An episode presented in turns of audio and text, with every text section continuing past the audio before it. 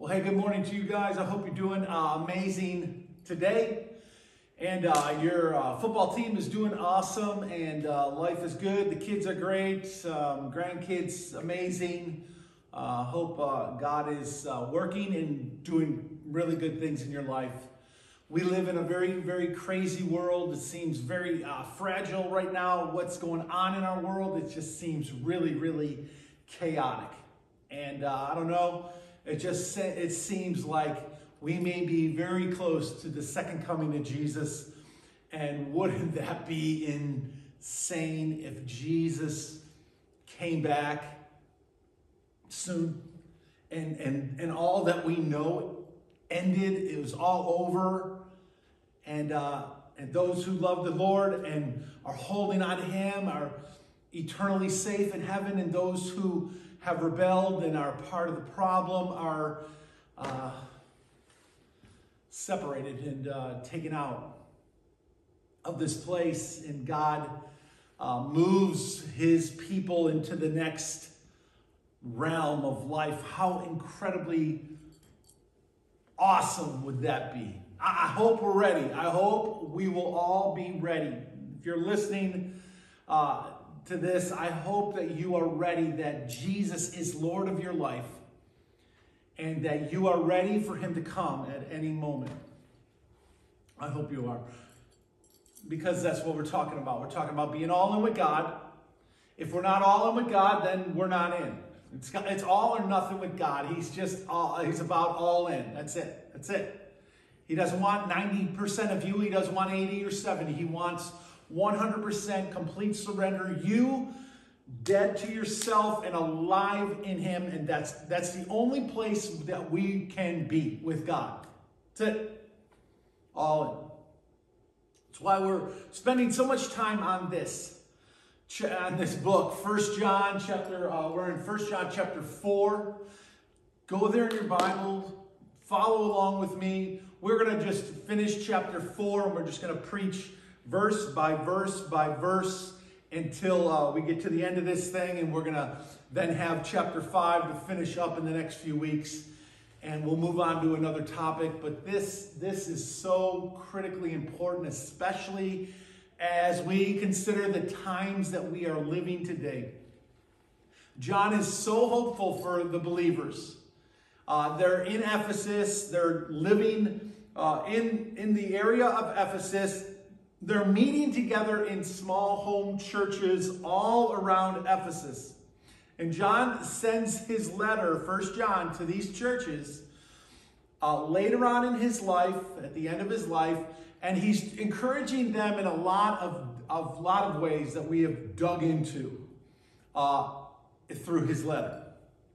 And it's such a great letter to keep moving us and keep motivating us and keep challenging us to let Jesus Christ, who came in the flesh, be Lord and Savior of our lives, that we would be all in with Jesus all the time. And so, in this last part of chapter 4, his challenge has been to love like God, like we've been talking about love for the last few weeks, and um, to know like all of the directions of God, His the height of His love, the width of His love, the length of His love, the depth of His love, right? To know it all, to like see His love and to see God from this mountaintop view where where you can see everything and you you just can take it all in the whole view of God's love because most of the time we live in a little piece of God's love and it's a very narrow view of what we think it is but God's love is so much bigger than we'll ever know and so we're going to dive right in we're in verse 13 1 John chapter 4 John goes on to say this. He says, This is how we know that we live in him and he is in us. He has given us his Holy Spirit. This is how we know that we live in him and he lives in us. He has given us his Holy Spirit. Now, this is huge. This is so very, very big. The Holy Spirit of God is the identifying factor in knowing that we are in Him and He is in us. And then what the Spirit brings with Him, which is what we've been talking about uh, a lot, which is love, which is the, the fruit of the Spirit. And the, the, the greatest of these is love, is love. That love will come forth out of our life if the Holy Spirit is in us. And this is going to be his argument in this whole little section. And we're going to kind of see it as we go through this. The Holy Spirit, powerful. The Holy Spirit, uh, mighty, mighty, able to move mountains, able to change hearts, able to win battles. His Spirit in us is the proof. His Spirit alive in us and working is the proof that God is among us, that He is in us. That His, His Spirit is now taking over this ship and it's no longer the spirit of the world, thinking of the world, living like the world. I am now I am now consumed by the spirit of God and my whole purpose for living, my whole passion for living is God. It's all about God. Everything I do, my business dealings, my work, my family, everything that I am, I am all in with God. I am all in with His kingdom.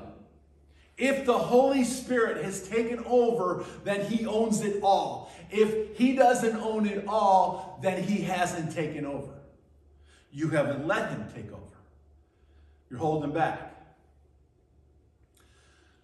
So, how do we know? How do we know that we have the Spirit of God? How do we know this? How, how do we, like, when I ask myself, is the Holy Spirit living in me? How do I know that He is? Like, how do I know? What, what, what should happen? What should be happening? And that's the great question because that's one that we have to evaluate like on a constant basis. And because not only is the Holy Spirit to take us over, to come in and dwell in us, but he's supposed to have his way in us. So, so now there's there's things that we can look at in my life that I can can really determine if my life is changing and becoming more like Christ. And that helps me understand if the Holy Spirit is truly in me, changing me. And it's the Holy Spirit, not just me doing it. Not just me trying to be a good person, me just trying to, to, to be nice to the world, but it's the Holy Spirit who has come into my life with a purpose and now he's using me for a purpose for the kingdom of God. It isn't about my purpose, it's about God's purpose. Big difference right there. How do we know? Remember, John has been saying that there's two spirits in the world, right? There's the spirit of the world and there's the spirit of God, right? So one of these, the spirit of the world or the spirit of God, is controlling you. And sometimes we bounce back and forth because we've invited the Spirit of God into our life, but we still live according to the Spirit of the world. So there's a dilemma in all this. But God's desire is that the Holy Spirit would take over and have complete control and have his way in you. So, how do we know who is controlling us? How do we know who's controlling us? How do we know? Is it because we can chant louder, we love Jesus? Yes, we do. We love Jesus. How about you? Is, is that how we know that the Spirit of God is in us? Is it because I go to church and I do churchy things? Is that, I, I watch it on TV? Is that how I know the Spirit of God is in me? Is it because I feel that I have uh, God's Spirit in me? I just feel God's presence in my life. Like, like when I bite into a peppermint patty, this sense of, uh, uh, of, of rushing water comes all over me. Is that how I know? Is it because I can pray with some kind of spiritual eloquence? Is that how I know? Or because I give in the offering plate, or I serve as a deacon, or I, I've been in the church for 50 years? Is this how we know the Spirit of God is in us?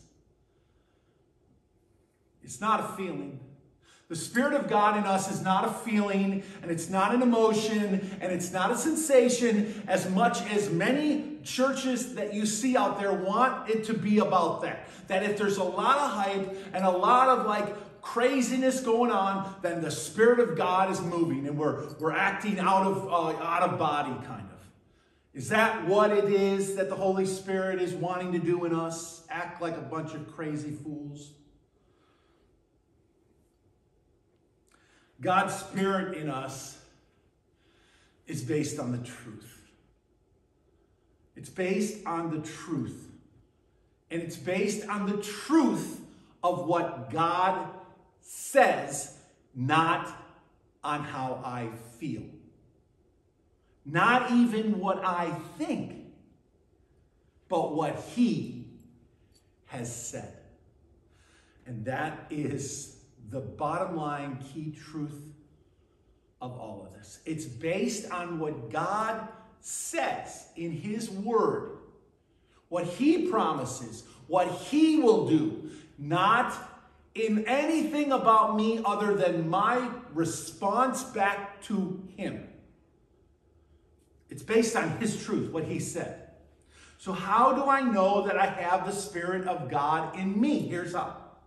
I have simply responded to his free gift of grace.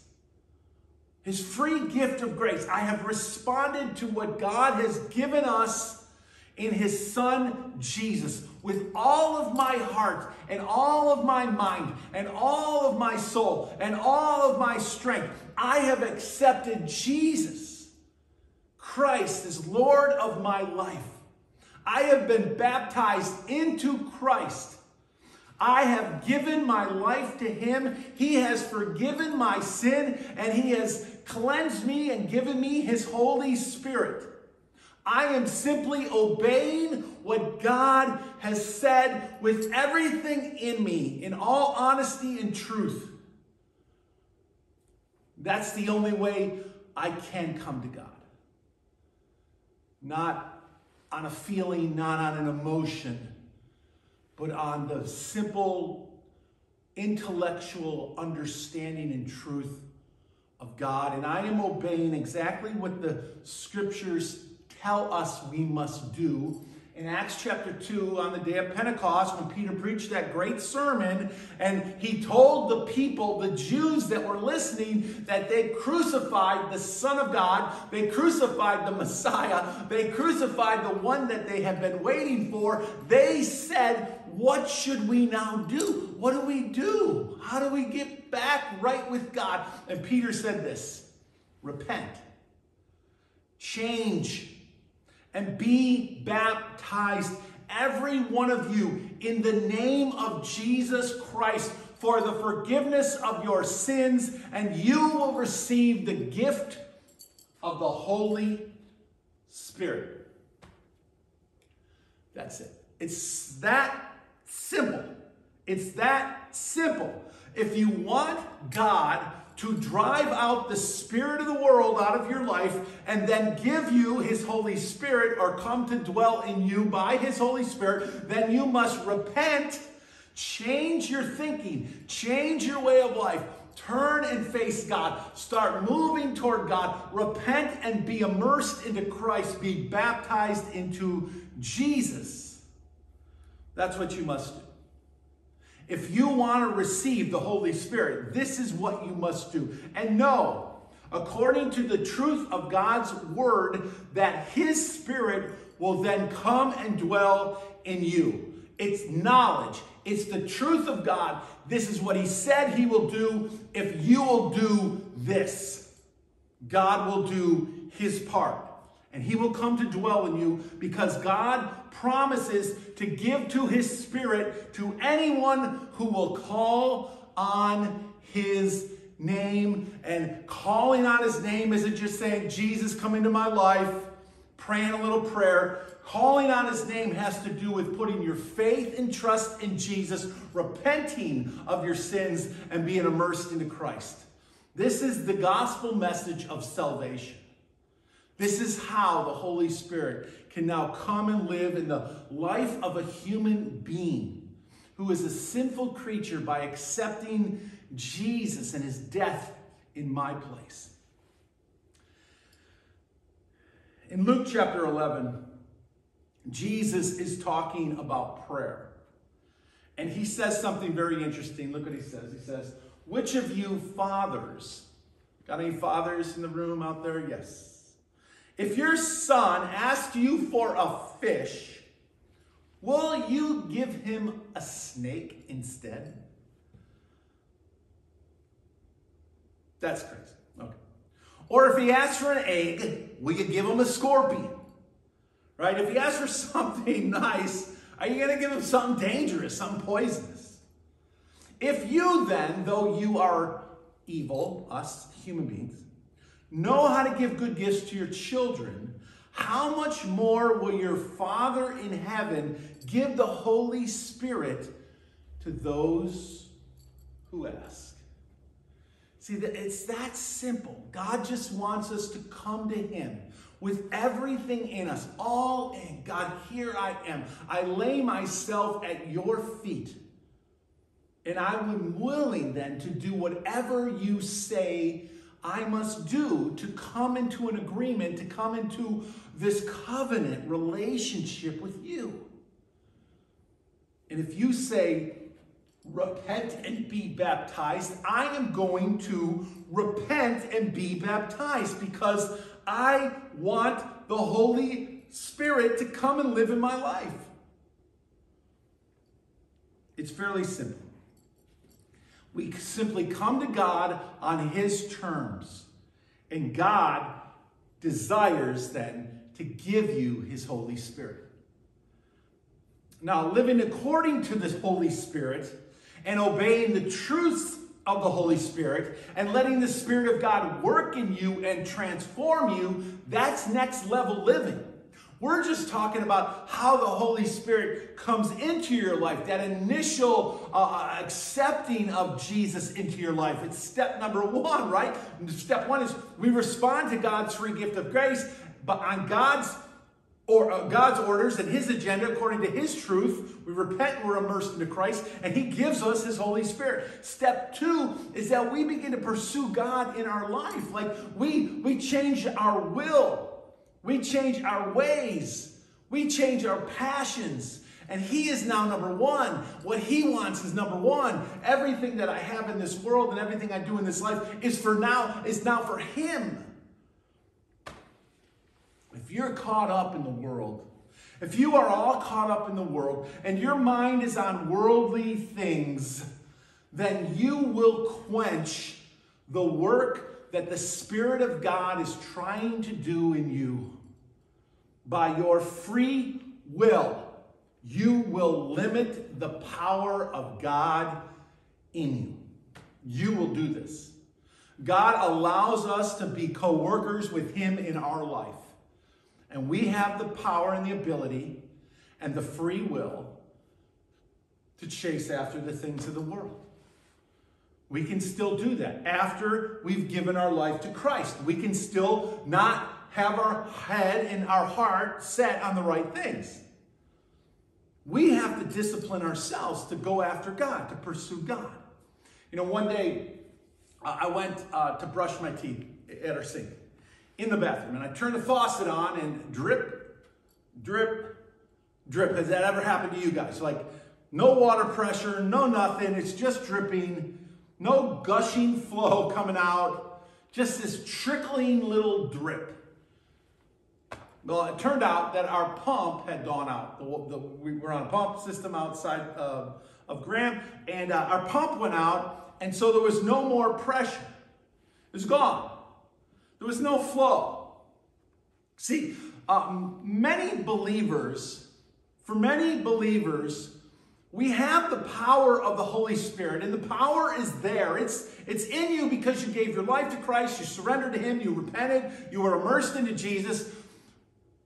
But, but our pursuit of God is, is like this little trickle. Like we're not all going after God, we're just trickling after God. It's a little trickle effort. We are, we're not in His Word. We're not involved in the work of His church. We're not among other believers growing in our faith. We're not hungry and thirsty for Him to change us and use us for His glory. We are simply a spiritual drip. We're a drip. We're a drip. And my encouragement is this open the faucet. Open the faucet, let the pump flow, go all in, and let the Spirit of God gush through you. Let Him flow through you. You get to control that. And if you'll just let God have His way and stop chasing after your own stuff, God's river of power will flow through you like never before. Verse 14. And we have seen and testified that the Father has sent his Son to be the Savior of the world. John again says, We have, we, the apostles, the apostles, our eyewitnesses, walked with Jesus, ate with Jesus, watched him do miracles in him. John again is saying, Look, don't forget this. I'm telling you these things because I have heard this straight from Jesus himself, not some other source. I didn't read about it from somebody else that wrote it. John is saying, I was there with him. I know these things to be true, and I testify. I testify that I have seen him, and I am now testifying of what I have seen and what I have heard, and what Jesus said about Jesus. It's all about Jesus. Not religion, not some, some belief system, but it's about this person of Jesus who is our only hope, who came in the flesh, God the Father's Son, the Savior of the world, of all creation, this person, Jesus. He is the Son, and He is the Savior of the world. That's awesome.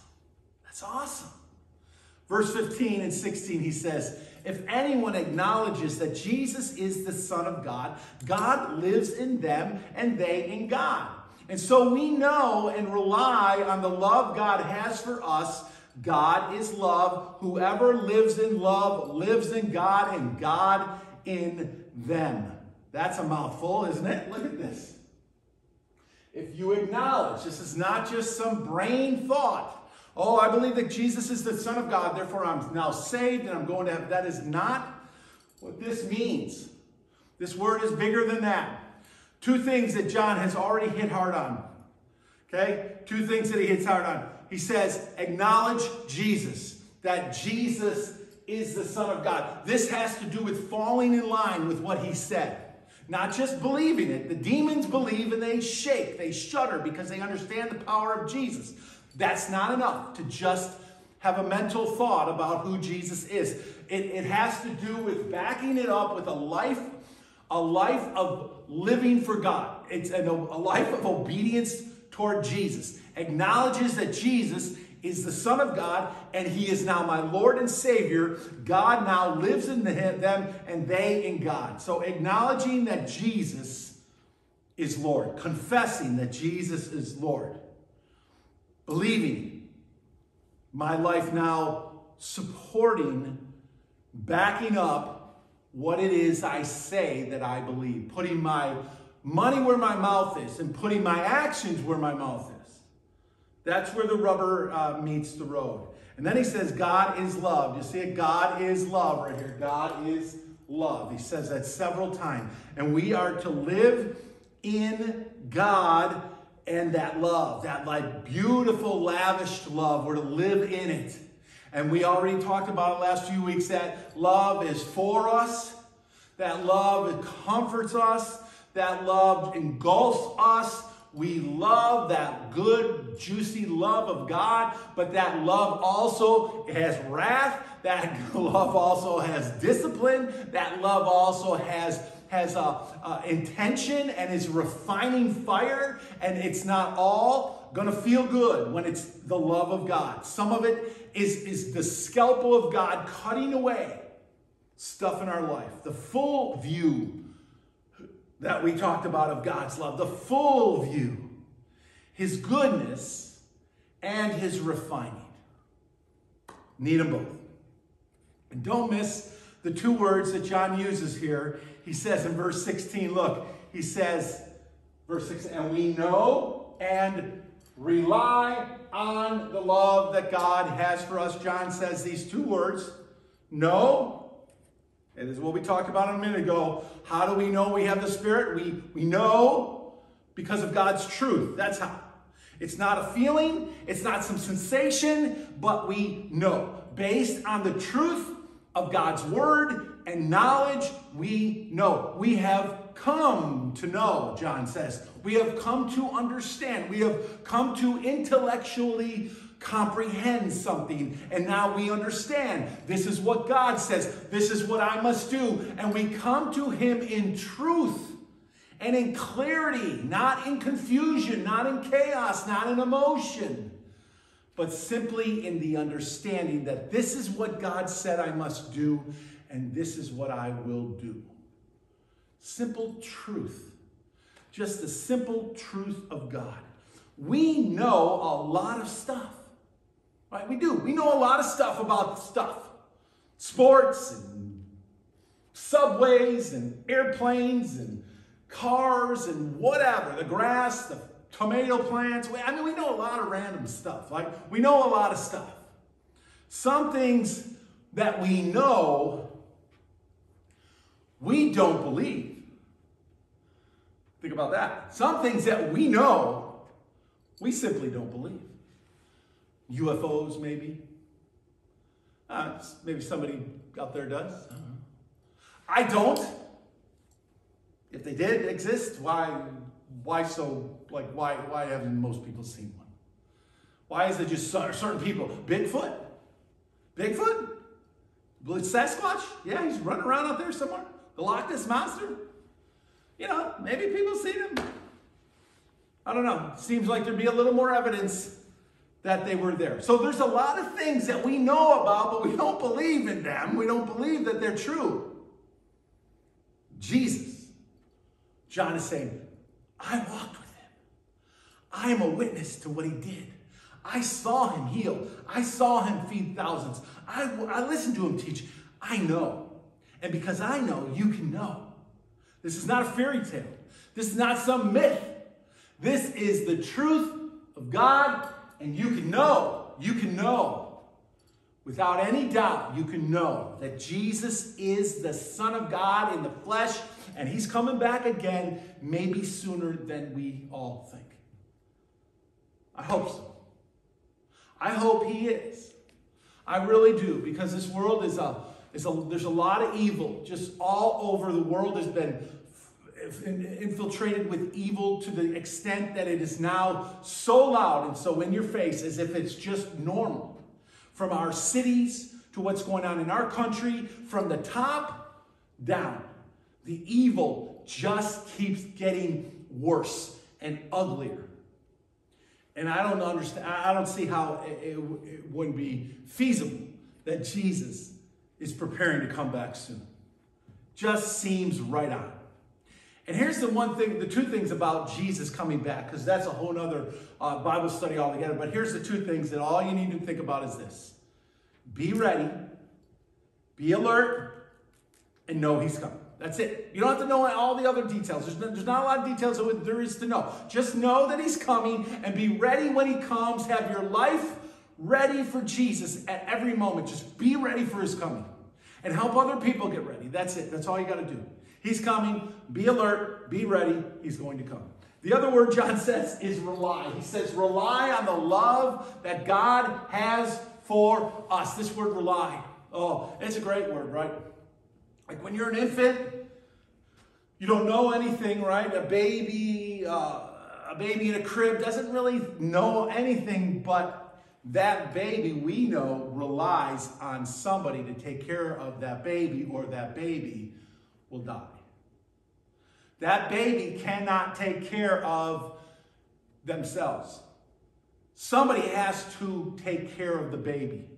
And that baby, whether he knows it or not, is relying on other people. And this is how we rely on God. We rely on God. We put our trust in God. We put our hope in God. We believe in God. This word relies from the Greek word pistis, which means to have faith to entrust ourselves in Him. We rely and we continue to believe. That's what we do. We rely on God every minute, every second. God, I need you. God, I need you. Constant. Do you know Jesus? Do you know Jesus? And do you rely like a baby relies on its mom? Do you rely on Jesus with that kind of like abandonment and need and love and appreciation? Verse 17, this is how love is made complete among us so that we will have confidence on the day of judgment in this world. We are like Jesus, this is such a great verse. I love this verse.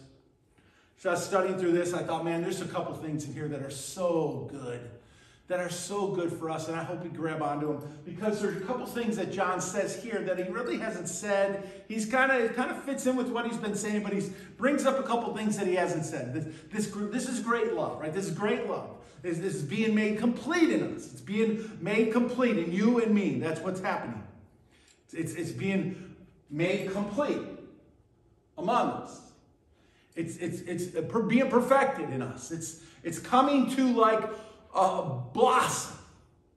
The more you walk with Jesus, the closer you walk with Jesus, the more you let Him strip away stuff that needs to go in your life. Right? You let Him refine you. You let the scalpel of God remove junk bad attitudes, bad thoughts, bad habits, bad behaviors, all those things. You let God just keep removing that. And you are becoming more and more complete then in Him as you go. Like that, like that, like, like that statue, you know, that rock, the, the, the, the artist, the sculptor is chipping away, and slowly you can begin to see what it is he's, he's, he's making. Right? He's making this beautiful thing out of you, and that's what God is doing in us. He's being made complete, He's being formed in us. Right? John touched a little bit on this. His love for us is complete, it's full, and it's perfect, but His love in us continues to grow day by day. We know we're not there yet. I've got a long way to go to get there, but the depth and the width and the length and the height of his love is growing. I'm, I'm seeing it more clearer the more I walk with him. With Paul, we say, Not that I have already obtained all this, but I am growing. I'm growing in my understanding. I'm growing in my knowledge. I'm learning to rely on the Lord. I'm learning to rely on him more and more and trust him more and more. I am growing up in my faith. I am growing more mature in Christ. I know I don't act it all the time. But I know that I am. I know from the inside out, God is molding and shaping and changing and transforming me deeper and deeper, more solid. Like this rock of Christ is being like formed deep within our lives. And it's it's growing stronger. The result, the result of walking with Jesus is this confidence, confidence on the day of judgment because I'm all in with Him and because I'm walking, and not that I'm perfect and I get things right all the time, I don't. But I'm walking with Him, He's walking with me, I'm all in with Him, and I'm trying as best I can to, to be all in every day, all the time. And because of that, this brings to my heart and to my mind confidence on the day of judgment. I have confidence on the day of judgment. This is huge. This is this is everything. This is big. Our entire future is depending on this truth right here. All of eternity is hanging on this on the day of judgment, on what is going to come in the future, that I'm going to stand face to face with God. And what I need, what I want to have is confidence. And the way that I get this confidence is by being all in with Him and letting His love become complete in me. Not halfway. It's not going to happen halfway. Not going to happen if I'm only halfway in. It's not going to happen. The confidence will not be there because I know that I'm not all in. We know. But this love of God and Jesus, the Son of God, see, what it does is it truly does provide for you and me as human beings an assurance of His work of the work of Jesus, what he has done, and my connection now, my response and acceptance of him and what he's done for me. And so, this knowledge that Jesus is exactly who he said, and that Jesus is able to do exactly what he said he can do, his coming, his sacrifice on the cross, is exactly and completely what God the Father required satisfy his wrath, and pay the penalty for our sins. That Jesus accomplished what God the Father required of us human beings. And that Jesus took our place and he became our atoning sacrifice that John talked about last week. And that by faith in Jesus, we can have eternal life we can look forward to his return, like with no fear. I don't have to be afraid of his return. Like I'm not doing things right or I'm, or I'm, I'm wrong with God. I know that I have obeyed the truth that I understand. And so when he comes, I can have confidence on that day. I can have complete confidence on that day. Not in what I have done, but in what he has done and my reliance on Him my holding on to Him, my obedience to Him, my change of, of, of thinking that I am no longer living for me, but I am living for Him. And He says, in this world, we are like Jesus. This is beautiful. This is a, beautiful truth. In this world, we are like Jesus. Do you see that? We are like Jesus. Two things here both a command to live like Jesus in this world. You are like Jesus. People are watching you, the world is watching you. To, and we're to explore and we're to walk in this big love of God because, because the world needs God and we are a representative of His in this world. We are like Jesus. Be the light of the world. Be the salt of the earth that He's called you to. And these are also our marching orders to show His love, to walk in His love, to demonstrate the fullness of His love, and to let Jesus be complete in me that I, that I am becoming more like Jesus because that's what He wants me to become. That's His goal for me. I am predestined to become like Jesus. You are predestined to become like Jesus. That's what that word is all about. In verse 18, there is no fear in love. But perfect love drives out fear because fear has to do with punishment. It's the opposite of confidence. The one who fears is not made perfect. The one who fears is not made perfect. There it is. Perfect love. Perfect love. You're being made uh, conformed in the image of the Son of God. His love is being completed in you, and that love in you, as it grows, it pushes out fear. It drives out fear. Love and fear. These two things cannot coexist, they can't exist at the same place. You can't have the love of God and fear in you at the same time. Now, the context here that John's talking about has to do with eternal life and judgment day. That's what he's kind of talking about the confidence that we can have on the day of judgment. But if you live in love, if you truly live in the love of God that we've been talking about, that John's been talking about, then there is no room for fear. because you understand that everything works for your good, that God is working all things for your good, for His glory, that He's in charge, He's in control. No matter what happens, I'm good. I'm good with Him. I'm good. There's no room for fear in that. If you live in fear, then love is absent. So if you fear stuff on this planet, if you're afraid of things in this world, if you're afraid to stand before God one day, then His love is absent from your life because his love is powerful and it drives out fear. For both to exist in your heart, if you have love and you still have fear, then love is not being love is not complete. It might be on its way, but it's not complete. You are reserving room for doubt and fear to keep its grip on you. You have not completely surrendered and you're probably not all in. You're hanging on to stuff which is bringing fear into your life. So check it out. If you fully trust in God's love, and we're going to wrap it up right here. I'm not going to finish this.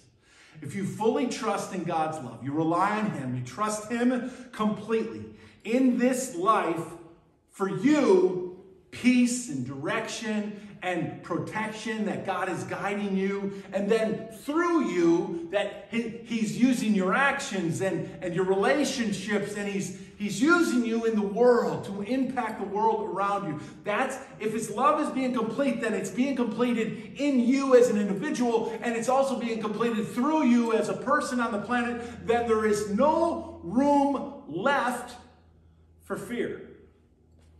If you're truly letting God fully complete his love in you and to you, and then through you into the world, there's no room for fear. There's no thought for fear. And if you fully trust Jesus with your eternity, then complete, complete hope in his work and promise and total confidence and assurance in your eternal home in Christ, then there is no room left for fear. None whatsoever. If you fully trust Him and His love in this life, and if you fully trust Him for your future and eternity, if you really are relying on Him, there is no room left for fear. We're going to stop right there. Got a couple verses left, and we'll talk about them next time. But, but there's just so much good things here that John says. Oh, so good. But here, here's the truth. The truth of it is, is that, that we can have a sense of confidence. That we can have confidence in Jesus. That we can have confidence on the day of judgment because of what Christ has done for us, and then his invitation for us to walk with him and him with us, that his spirit can dwell in us and empower us to live in God's love and to live with the confidence that we don't have to fear God, but He is now our friend. He is now our Savior. He is our Lord. I am His servant. And now there's that oneness has been restored through Jesus that God intended in the beginning. And I can walk on the planet today knowing I'm not perfect, but knowing I am forgiven. And knowing that it's because of what Jesus has done and me relying on what Jesus has done that changes everything. Come back next week. We're going to finish this chapter and we're going to move on to chapter 5.